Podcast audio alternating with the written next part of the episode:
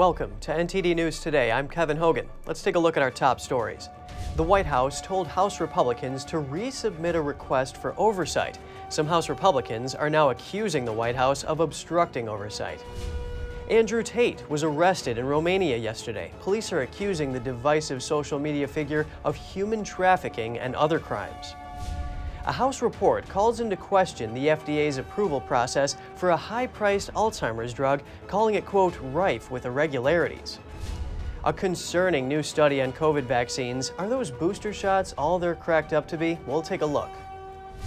Cars are lining up at funeral homes across major cities in China as COVID 19 infection rates continue to soar. We spoke with workers in local funeral homes to find out more. Former President Donald Trump's redacted tax returns have been made public today. The documents were released by the House Ways and Means Committee. The Democratic controlled committee obtained the returns last month as part of an investigation into Trump's taxes. That was after a lengthy court battle that ended with the U.S. Supreme Court ruling in the committee's favor. The released files cover Trump's tax returns filed between 2015 and 2021, the years he ran for and served as president. In a campaign video last Friday, Trump called the release an outrageous abuse of power and completely unconstitutional. President Biden on Thursday signed the $1.7 trillion spending bill. It will keep the federal government operating through the end of the federal budget year in September 2023. The bill provides tens of billions of dollars in new aid to Ukraine and record military funding. Biden had until tonight to sign the bill to avoid a partial government shutdown. The 4,000 plus page bill passed the Senate on a bipartisan vote of 68 to 29, with the support of 18 out of 50 Senate Republicans. Biden hailed the passage as proof that Republicans and Democrats can work together after all.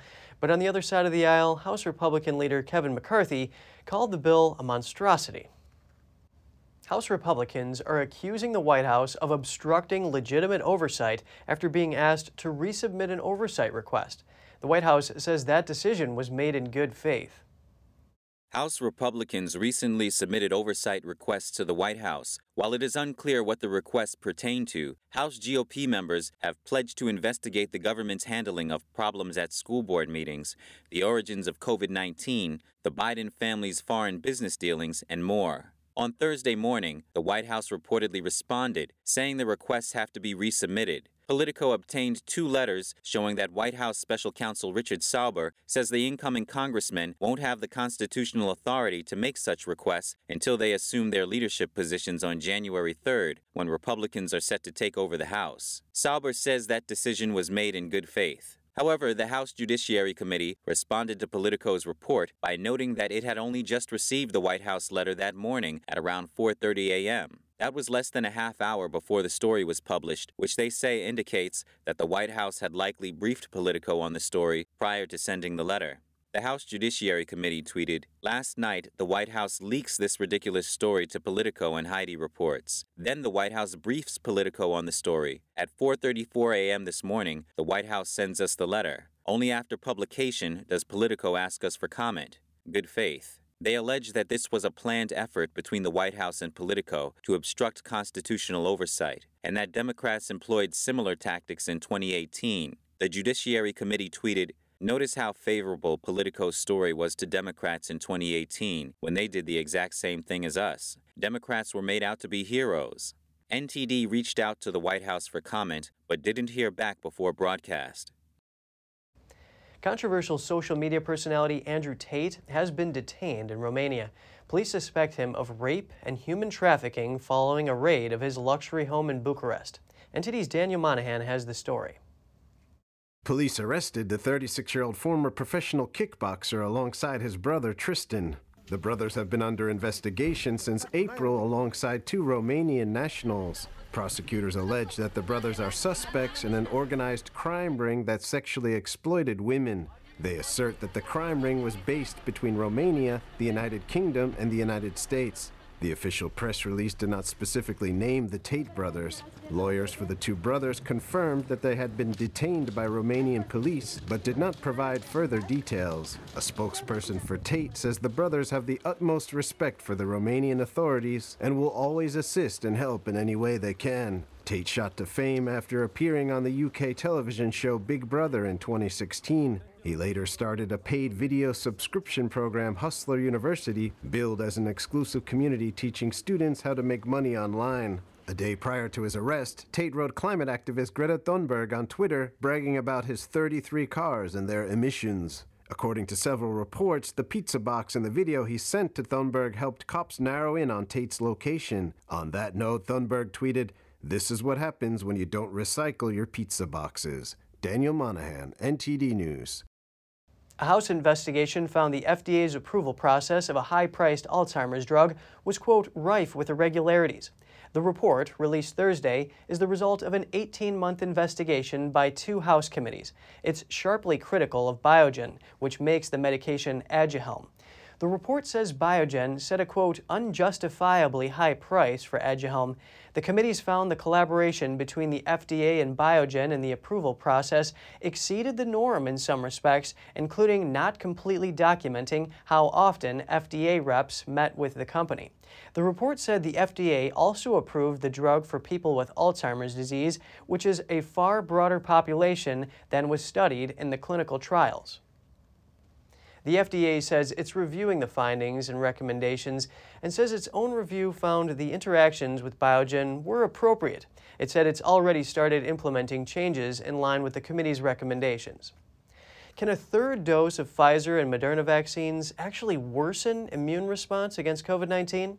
A new peer reviewed study published in Science Immunology last week is raising concern. NTD's Daniel Monahan has the story.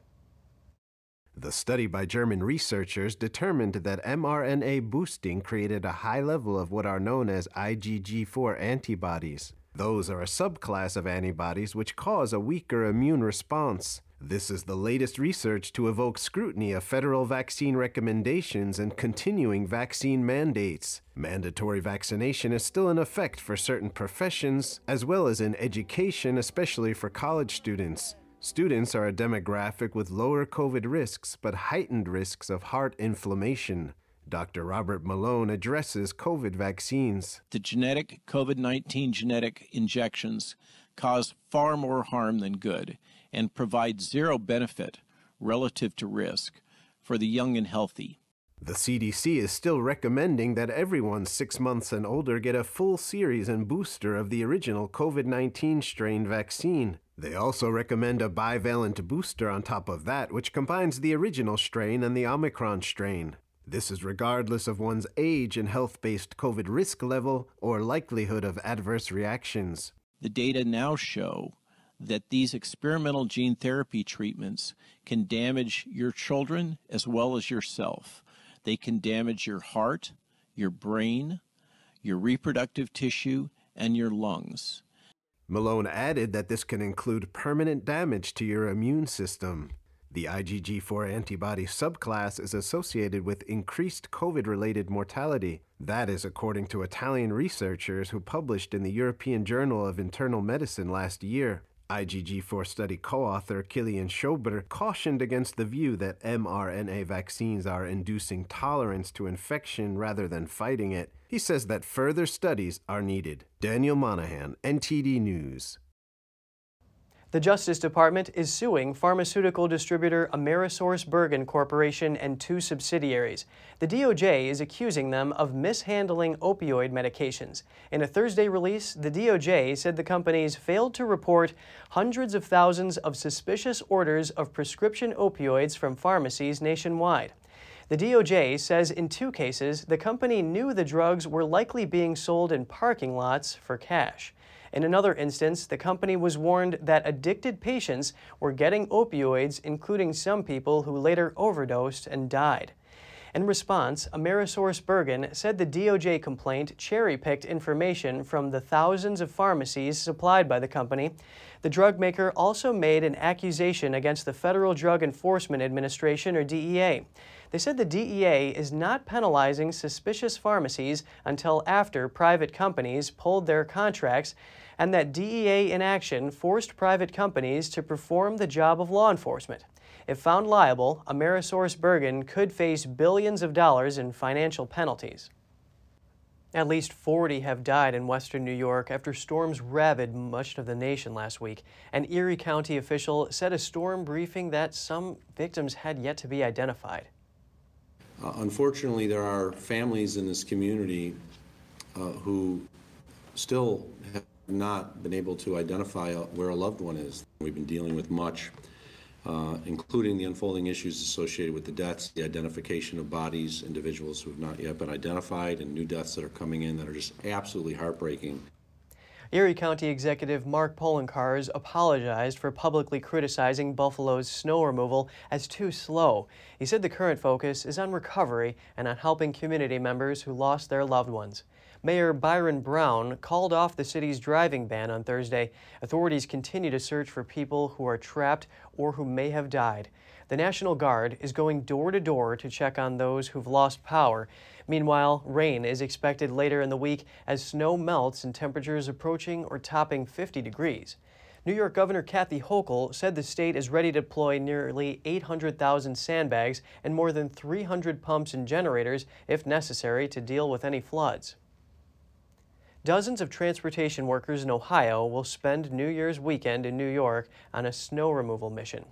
On Thursday, Governor Mike DeWine dispatched 28 Department of Transportation workers to western New York, along with 12 tandem dump trucks, two utility mechanic trucks, and four crew cab pickup trucks.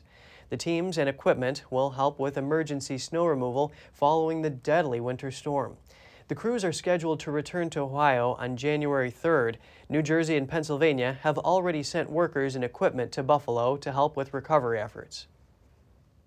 The Buffalo Bills Foundation and two other organizations are donating a total of $300,000 for blizzard relief in western New York.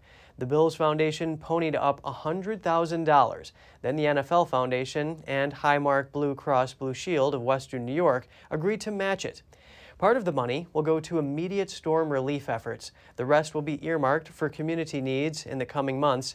Meanwhile, the NHL's Buffalo Sabres announced Thursday that its foundation will donate $50,000 to aid in blizzard relief. The funds will go to the Buffalo City Mission, the Salvation Army, and three more local nonprofits.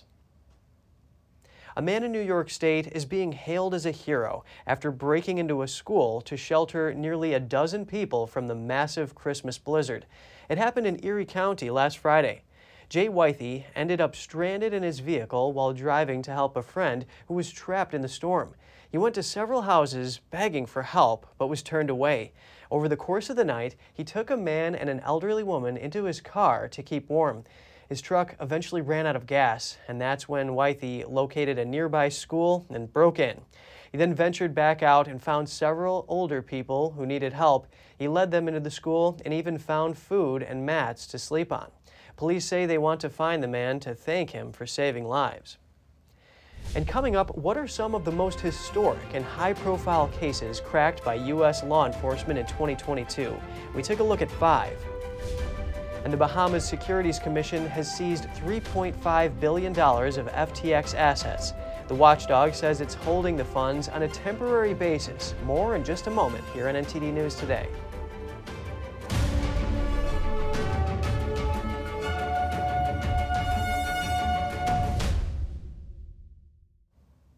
2022 witnessed major breakthroughs in dozens of unsolved cases in the U.S., some of which have dragged on for decades. A Fox News report highlights the top five cold cases cracked this year.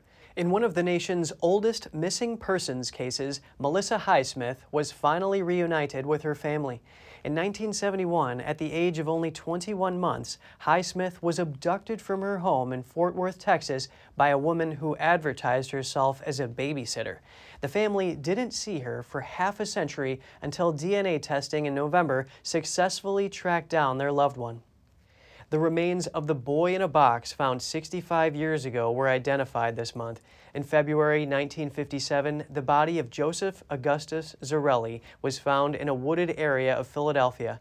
The four year old boy was confirmed to have been beaten to death, then wrapped in a blanket and abandoned. Philadelphia Police Commissioner Danielle Outlaw said Joseph had experienced horrors that no one should ever be subjected to. Police are still trying to determine who killed the boy and why. Richard Cottingham, nicknamed the Torso Killer, has pled guilty to the murders of five women in the 1960s in Long Island, New York. Also known as the Times Square Killer, Cottingham says he has killed many as 100 people in New Jersey and New York State. He is now facing a lifetime in prison.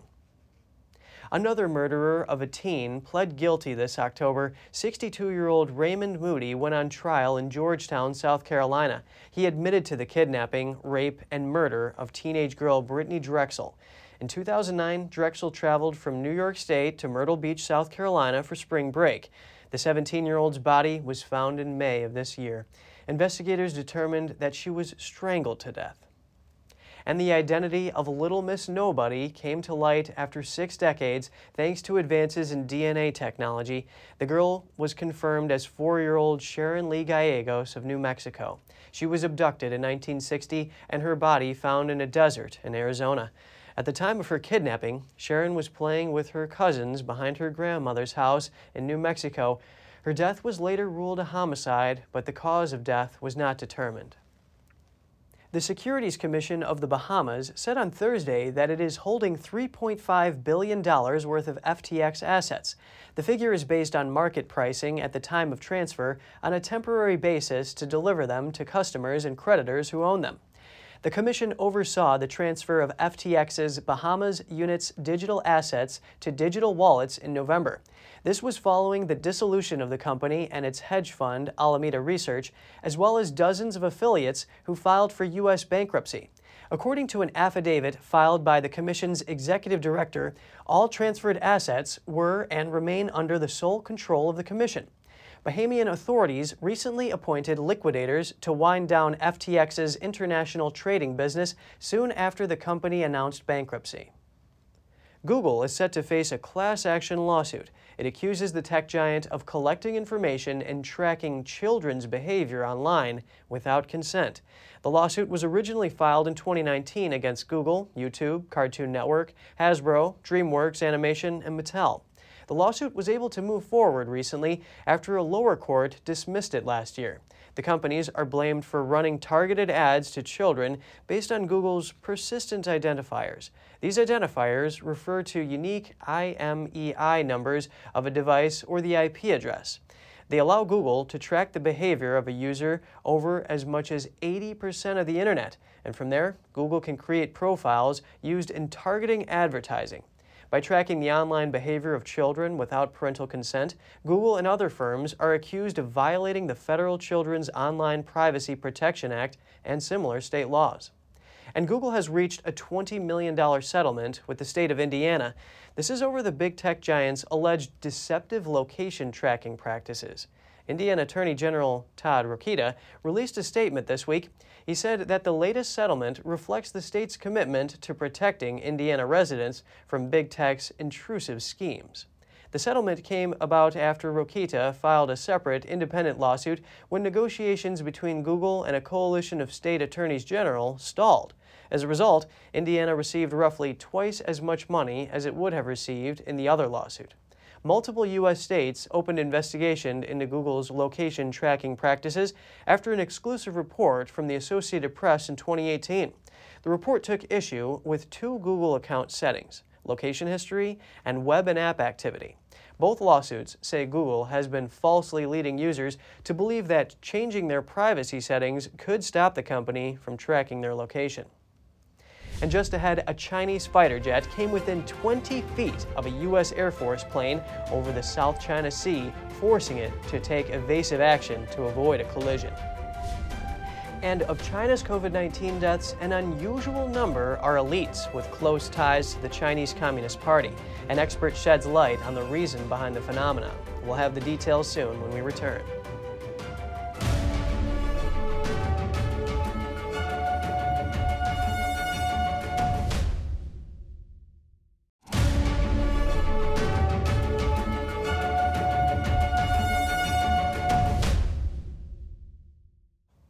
Welcome back. Within 20 feet, a Chinese fighter jet flew dangerously close to a U.S. Air Force plane over the South China Sea, forcing it to take evasive action to avoid a collision. Video of this close encounter captured the view from inside the U.S. aircraft. Footage shows the Chinese jet flying in front of the U.S. plane and keeping close proximity. The U.S. aircraft later descended to avoid a crash. According to CNN, there were about 30 people on board the U.S. plane at the time. The U.S. Indo Pacific Command says the U.S. aircraft was legally conducting routine operations over the South China Sea in international airspace. Defense Secretary Lloyd Austin said in June that the Chinese regime is taking a more aggressive approach to its territorial claims, adding there's been an alarming increase in unsafe aerial interceptions and confrontations at sea by the People's Liberation Army. In China, COVID 19 infections are surging, and here in the U.S., the CDC is considering new tactics to track any emerging new variants, but not without difficulty.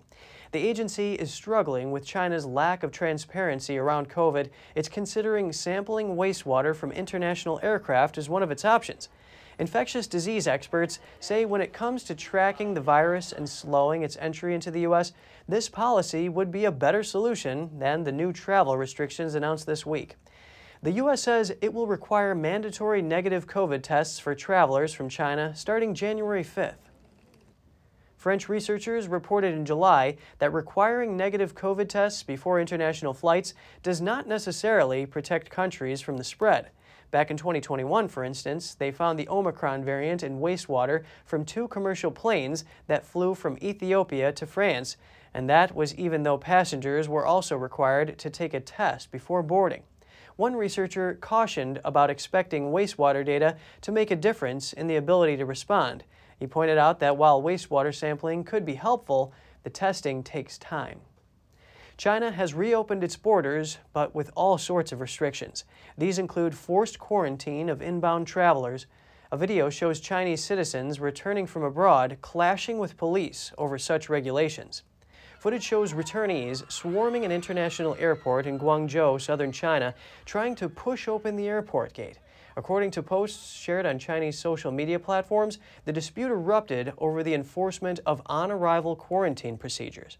The rules require returnees to spend five days in a designated quarantine facility and then another three days at their personal residence.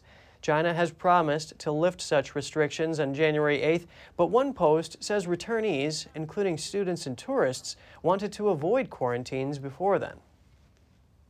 China's sweeping COVID 19 outbreak is becoming more serious. The nation's biggest cities, like Beijing and Shanghai, were first to feel the impacts.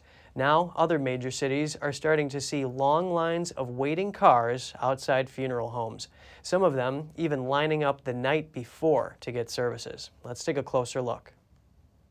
A video shared online captures the scene outside a funeral home in the central Chinese city of Nanjing. On Wednesday, private cars lined up outside the building, all of them transporting human remains.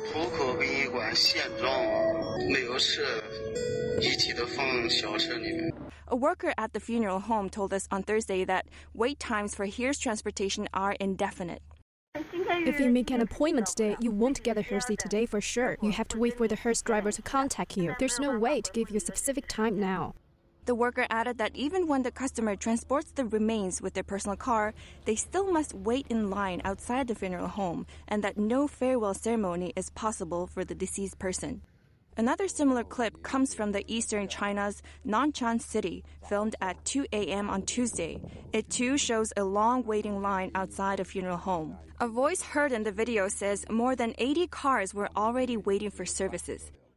First, make an appointment and then line up. First, pull the body over and line up. We start working at 5 a.m. You must line up the night before. Northern China Xi'an City, the Xi'an Funeral Parlor says it's operating at full capacity all day long, but still cannot meet demand. Before the pandemic, the parlor only needed to operate for half the day. This, according to Chinese media. One resident told us that over the last few days, the situation has gotten worse locally, with infection rates rising and locals reporting fewer symptoms. He blames the issue on a lack of state preparation. To protect his identity, we distorted his voice. I couldn't sleep last night. I was furious because the country opened up without preparing well beforehand. We have nothing now, no medicine, and the regime is still praising itself all day long. It says it's a great victory in the fight against the pandemic. So shameless. Through this pandemic, the Communist Party has completely lost the trust of the people. We'll keep you updated on new developments. Officials, experts, and public figures have been dying in unusual numbers amid the COVID 19 outbreak in China, many of them closely aligned with the Chinese Communist Party. Why didn't their privileges and resources known to come with CCP affiliation shield them from the disease? We get the inside scoop from an expert. Weeks of obituaries have been hitting China's media. Over the weekend, another high ranking CCP official died amid the latest virus wave. Li Ziliu, the former mayor of China's southern economic hub, Guangzhou. He was among at least 50 CCP officials who have passed away since the start of December. The list also includes 45 prominent scholars and professors. Almost none of their obituaries listed cause of death. Inside China, it's widely understood that those closely aligned with the Chinese regime enjoy certain privileges. So, why are people who typically have greater access to resources and other aid getting caught up in the COVID 19 turmoil? It's that these people are overprivileged, and for a long time they're in a hospital, like a nursing home, and they're given special treatment. And so the privileges that they get end up killing them. That's with the infection ripping through China's vast population. 1.4 billion people are finding themselves ill prepared for the sudden surge. The public, with a lack of natural immunity to weather the outbreak after nearly three years of COVID 19 restrictions, and the upper echelon of the CCP, who've largely shielded themselves from the pandemic over the past few years. Suddenly, both groups may now be more vulnerable to the latest infection wave. Beyond that, a source has said that hospitals in Beijing are suspected as the origin of this virus wave. According to Radio Free Asia, a CCP insider disclosed that the outbreak has been spreading in major hospitals in Beijing since October. But authorities have concealed the news. The insider said the cover up also led directly to the deaths of a large number of retired senior CCP officials that were hospitalized there.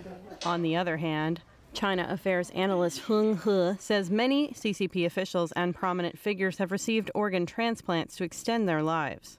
What's more, a military hospital in Beijing has touted a so called health project for CCP leaders, with a goal of extending their lifespans to up to 150 years. High ranking CCP officials or interest groups within the system have a particularly long lifespan. It relies heavily on replacing their organs with those from young people. Many deaths in the elderly are caused by organ failure, but then they become very fragile and need to be carefully protected. So the virus is particularly dangerous to them. The COVID 19 devastation has continued to unfold in China, despite Beijing's assurance on Tuesday that it's fighting a prepared battle. Indonesia is approving a new criminal code, one that features a special provision to ban communist and Marxist Leninist propaganda.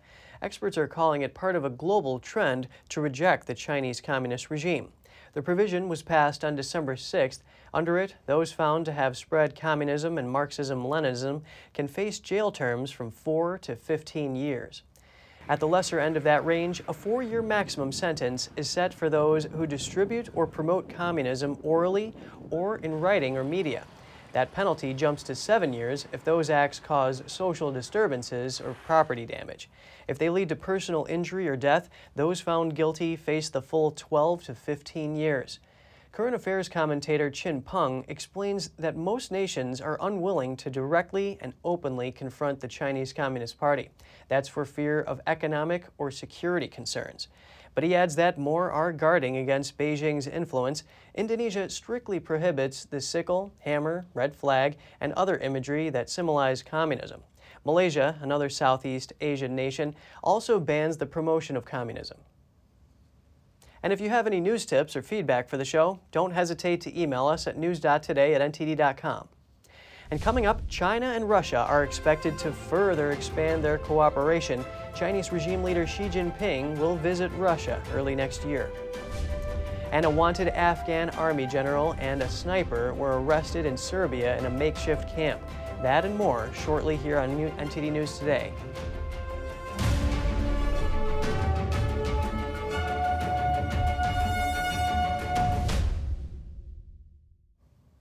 Come next spring, Chinese regime leader Xi Jinping will make a state visit to Russia. The two countries are expected to expand their cooperation. Russian President Vladimir Putin said today that he expects Xi to visit in spring 2023. It would be a public show of solidarity from China amid Russia's war in Ukraine. Putin said the visit would demonstrate to the world the closeness of Russian Chinese relations. He also said he aims to deepen military cooperation between the two countries. The two leaders held a video conference today. In it, Putin called Xi Dear Mr. Chairman and Dear Friend. Meanwhile, Xi said he was ready to increase strategic cooperation with Russia. The two countries currently have what is called a no limits partnership. Time does not heal. Those are words from Dr. Nelia Kirnes after hearing the sound of breaking glass in her hospital near Kiev. She immediately recalled the previous Russian attack she survived in February. Russian rockets rained down on Kiev on Thursday, the blasts shattering windows at this psychiatric hospital. No patients or staff were harmed, but for Dr. Nelia Kirnes, the attack was traumatic. She lost her home to an airstrike last February. Time does not heal. All this flashed in my soul, in my thoughts. All this was recalled. I would not wish this on anyone. It is very hard to experience, to endure. She carries mental and physical scars from the attack in the early days of the war. And the house was damaged, and I was wounded by shards. Unfortunately, the flat burned down. The house burned down, everything in the flat. I miraculously, thank God, survived. Thursday's bombardment was fierce even by the standards of this conflict that has seen Russian forces pummel Ukrainian cities. And I saw two smoke trails over there. First one trail and then the other. I'm assuming one missile flew and then the second, or two missiles, or two anti missiles. You see the shrapnel cut the branch. Around 150 personnel and 468 patients were there at the time and remained indoors. Cyberblad said, thankfully, the psychiatric patients didn't panic. Russia denies deliberately targeting civilians. Ukraine's military said it had shot down 54 missiles out of 69 launched by Russia in the latest volley. Serbian police have arrested an Afghan army general and a sniper wanted by France on terrorism charges. The apprehension occurred during a raid on a migrant camp. 109 illegal immigrants were found at the makeshift camp. The police said 29 of them were, quote, interesting security wise. The police added that the two men were wanted on international warrants for multiple criminal acts. There were no details of the suspected crimes or why the men were wanted by France. Police also seized an automatic rifle, ammunition, and a small quantity of marijuana at the site. Last month, Serbian police uncovered 600 illegal immigrants near its northern border with Hungary. The Western Balkans route via Turkey, Bulgaria, North Macedonia, and Serbia is the main path for illegal immigrants into the European Union. In the UK, strikes continue to sweep across the country. The new General Secretary of the Trades Union Congress, or TUC, is challenging the government and employers to work with unions to resolve the issue. The one thing I can absolutely tell you is that no union member wants to take strike action takes that strike action uh, lightly, but the government really does need to step up to the plate now, talk to unions, talk to their own workforce, put money in the pockets of working people, and stop stonewalling. Paul Novak takes over the job amid the biggest outbreak of industrial unrest in a generation. Leaders of the health, rail, civil service, teaching, and postal unions are increasingly angry at what they see as a lack of involvement from ministers. Novak said he will make it a priority to meet Prime Minister Rishi Sunak to try to help resolve the disputes. He warned that workers were facing two decades of lost pay unless the country changes course. To mark Novak's appointment, the TUC published a new analysis it said showed that workers have lost 20,000 pounds on average in real wages since 2008. It said this was the longest real wage squeeze in modern history. Staying in the UK, police are urging New Year partygoers to report spiking as quickly as possible. This is after almost 5,000 cases were reported over the past year. Spiking is when someone puts drugs or alcohol into a person's drink or body without their consent. The National Police Chiefs Council, or NPCC, said among 800 tests carried out so far, the most common drugs detected were cocaine, ketamine, and MDMA. However, only 3% of cases were found to contain a controlled drug which supports a spiking incident. Over half of the reports were spiked by needle, and over 2,000 were the spiking of drinks. The NPCC said police have increased action against spiking through measures such as undercover detectives in bars. Over in Colombia, a major drug bust. The Colombian Navy intercepted two submarines carrying five tons of cocaine on Wednesday. This was the largest cocaine seizure in Colombia of the past year. According to Colombian authorities, the two semi submersible vessels carried cocaine hydrochloride valued at more than $150 million. The vessels were in the Pacific Ocean headed to Central America. The drugs are believed to belong to a group with ties to a Mexican cartel. Authorities arrested a total of seven people on board the vessels. This year, Colombian authorities have seized 156 tons of cocaine. Still to come, Sydney prepares to be one of the first cities to kick off New Year's Eve. The festivities will feature music paying homage to indigenous culture and, of course, fireworks. Bunnies are making a trendy New Year's gift in Russia as 2023 marks the year of the rabbit in the Chinese horoscope. Stay tuned for more on that when we return.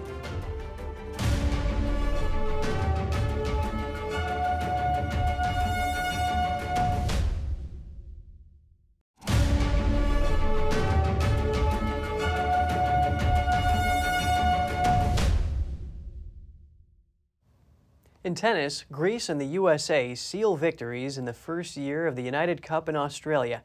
They beat Bulgaria and the Czech Republic. The new tournament kicks off the 2023 tennis season. In Sydney, Frances Tiafoe secured victory for United States against the Czech Republic when Thomas Machac left after suffering an ankle injury. The American was leading in the 90th minute when Machac damaged his ankle and retired after meeting with the team doctor. The USA's lead was halved when Petra Kvitova saved seven set points in the opening set to defeat world number three Jessica Pegula. In Perth, Greece took an unassailable lead over Bulgaria when Maria Sakkari beat Victoria Tomova in just under an hour and a half. This is the first ever United Cup competition. It's an 11 day tournament that extends into January with matches this year in the Australian cities of Sydney, Perth, and Brisbane. 18 teams are competing. The top six seeds belong to Greece, Poland, the United States, Spain, Italy, and France. Sydney is preparing to be one of the first cities to kick off New Year's Eve celebrations. Preparations have been underway for months and will focus on ancestral traditions. NTD's Andrew Thomas has the details on the upcoming festivities. After three years of festivities canceled and restricted by lockdowns, the party is on. We really do think that everybody deserves to have a really special celebration this year after everything that we've been through. So this year we've increased a little bit. We've added four new rooftops as firing positions for the fireworks display. This year, the 9 p.m. and midnight events will focus on a traditional indigenous culture. Carmen Glynn Braun and Dennis Golding from the Rewrite Collective are the featured artists. Their eight minute projected display will pay respect to Aboriginal women. We have taken our own concept of highlighting sky, water, and land as a core theme for the storytelling to be shared on New Year's for um, the audience to really get an understanding of how Aboriginal people are connected to the land. The 9 p.m. event will be accompanied by a mixed track with recordings of animals and water from Sydney, as well as Indigenous lyrics. It's Very much about generational storytelling and them understanding that their stories are important now and um, that they're, they're going to be someone else's ancestors and very soon. The 9 p.m. fireworks will be a colorful and spectacular display. Um, you know, there's 13, over 13,000 aerial fireworks. Uh, there's 35 uh, ground, 35,000 ground-based effects. Um, we, we have a crew of 50 that'll work over a 10-day period uh, setting up all the locations. For the midnight event, DJ Stace Cadet and KLP will perform. Working in tandem with the music, some 2,000 shells will be propelled from the sails of the Opera House, and 7,000 fireworks will light up the Harbour Bridge. Four city rooftops will also be used to frame the city skyline with more pyrotechnics. Andrew Thomas, NTD News.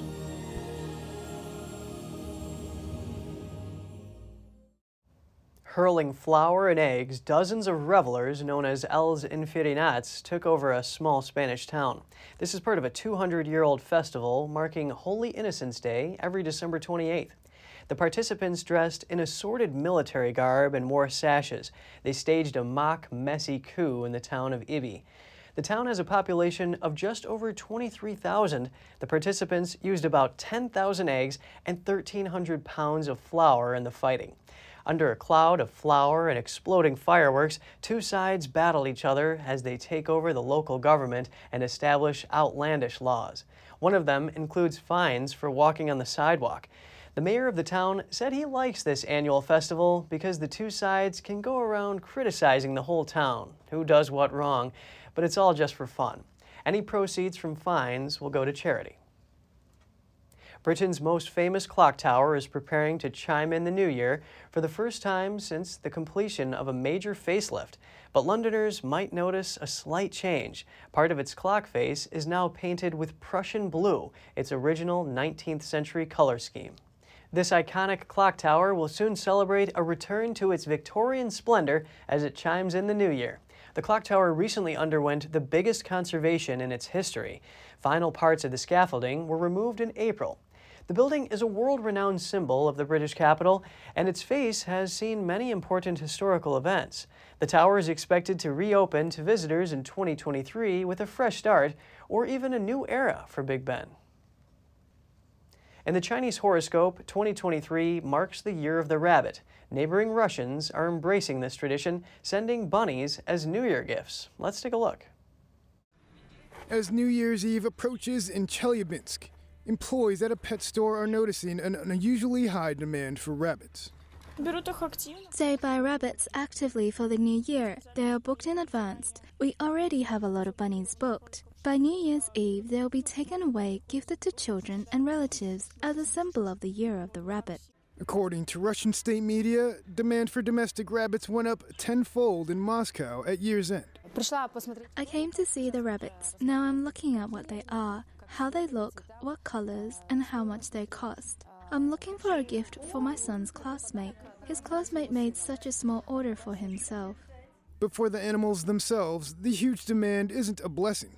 A local zoo witnessed the aftermath of a similar bunny boom 12 years ago. In that rabbit year, people gave away their new pets in large numbers after the holidays. After the year of the rabbit, the last time we had a rabbit boom here, they were given to us in some inhuman quantities, and we were very afraid that this would happen again, because we cannot accept an infinite number of animals. Employees fear they will face the same problem this year. In a small amount of cases, somewhere around 10%, when the animal settles in, everything is fine, but those 90% remain when the animal is in the best case regifted. And this is a lot of stress for the animal. And the more highly developed the animal, the more stress it is. A cat in general can fall into a real depression, while some just remain on the streets. And I can't imagine what can be more traumatic than death. The Chinese zodiac is a recurring 12 year cycle, representing animal signs and their attributes. It has been widely spread in Russia as an element of New Year's marketing. New York's Times Square is testing out everything before the celebrations on New Year's Eve. On Thursday, it was time to test out the confetti. People joined the Master of Ceremonies on stage to throw the multicolored confetti out in a few trial runs. Times Square's New Year's Eve celebrations have been going for 119 years, with the first ball drop occurring in 1907. The New Year's Eve celebration in Times Square is among the biggest in the world, typically drawing about 1 million people, with millions more tuning in on television to watch the lighted ball atop one Times Square descend as the new year arrives. For most, the Christmas party is long past, but not for animals. A zoo in Berlin is serving up a crunchy Christmas tree as snacks for its tiger family. The Christmas tree was decorated with fruits and fresh pieces of meat. Both adult tigers and their cubs were excited about this late holiday treat. An official at the Tierpark Zoo said such a feast comes only once a year, and the tigers were both challenged and entertained by the way it's served.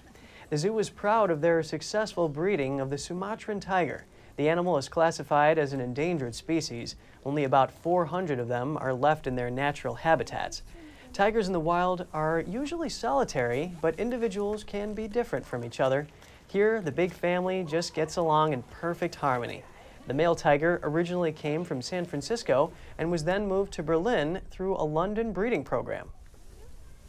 Still to come, 2022 marked a busy and exciting year for space exploration, and 2023 promises not to disappoint with NASA and SpaceX executing a variety of missions and we take a look at the most anticipated blockbusters of 2023, among them the long awaited Indiana Jones and Mission Impossible. We'll be back with more soon here on NTD News.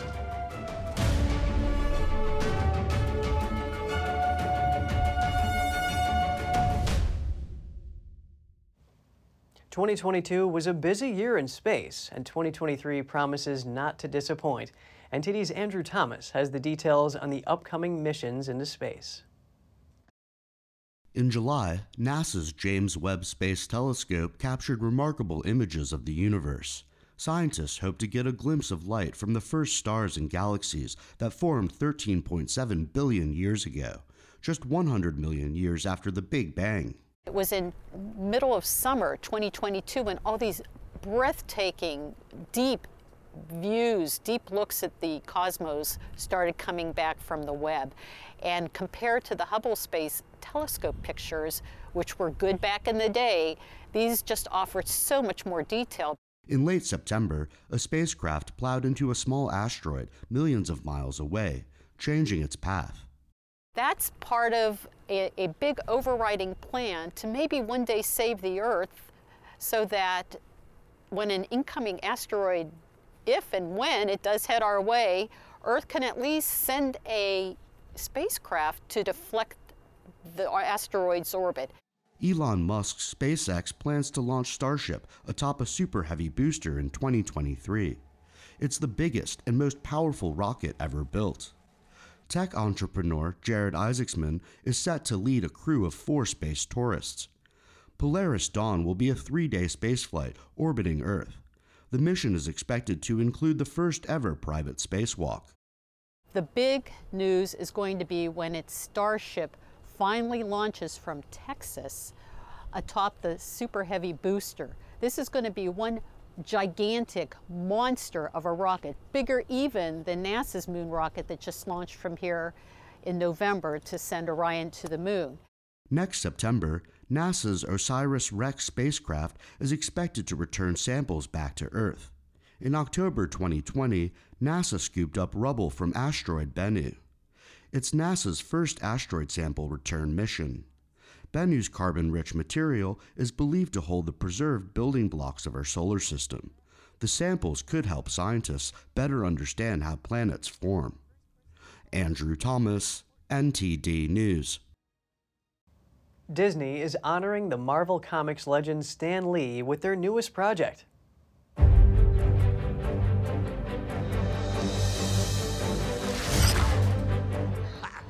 On Wednesday, Disney Plus announced plans to release an original documentary about Lee's life.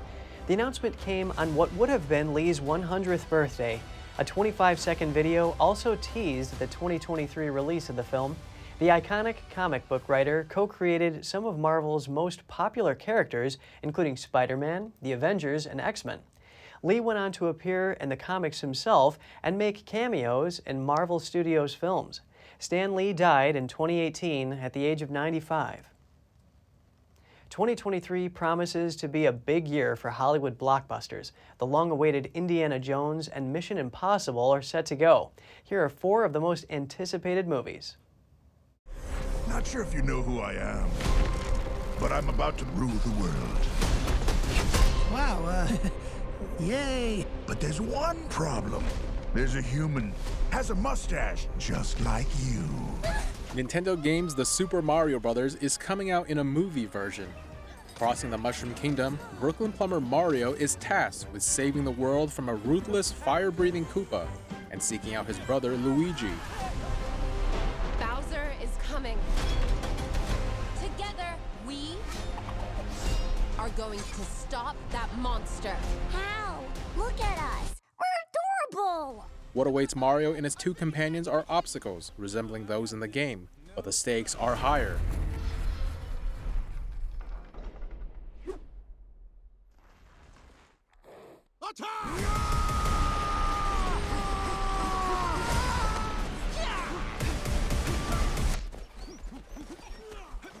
Golden Globe winner Anya Taylor Joy and actor Chris Pratt teamed up to voice the classic characters. The screenplay was written by Matthew Fogel, author of Illumination's Minions The Rise of Gru. The Super Mario Bros. movie is set to hit the big screen on April 7th.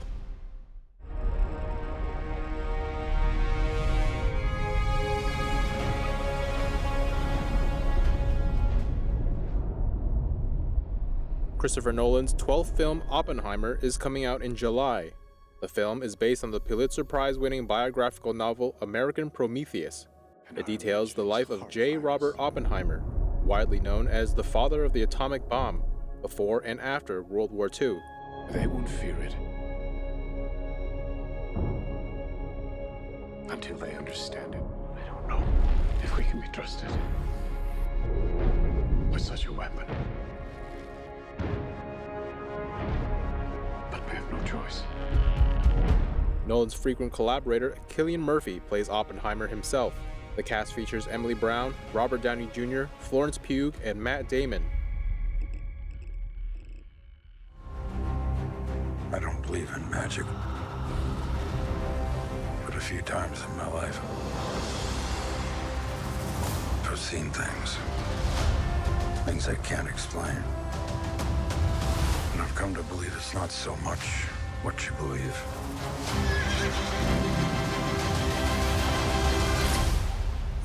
Hard you believe it.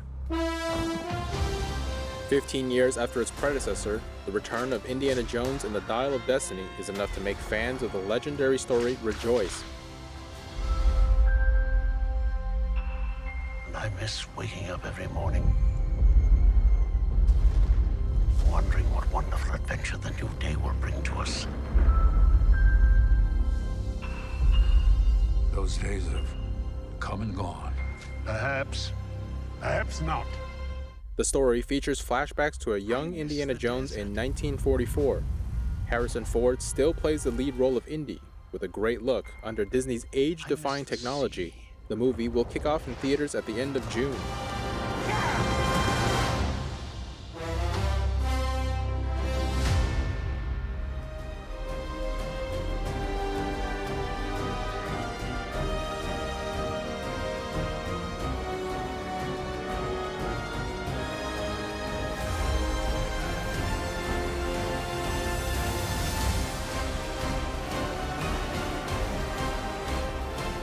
Tom Cruise is back for what could be the first of two final appearances as Agent Ethan Hunt. This iconic action movie has been an audience favorite for 25 years. The movie is still in post production, and the crew is quiet about where they will take the story.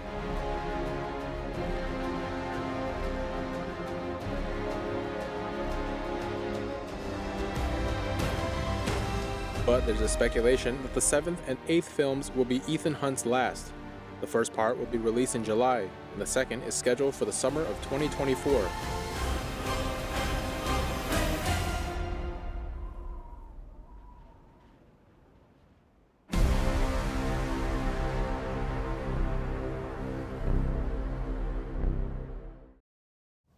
And before we sign off, this broadcast wraps up our coverage for 2022. As we head into a new year of reporting, all of us here at NTD News Today would like to thank you for watching. With your support, we're excited to start fresh in our efforts to inform, educate, and entertain, bringing you the latest global headlines and adding a dash of intrigue, joy, and even cuteness to your day. From our team to your home, we wish you and yours a safe and healthy new year. We can't wait to see you in 2023.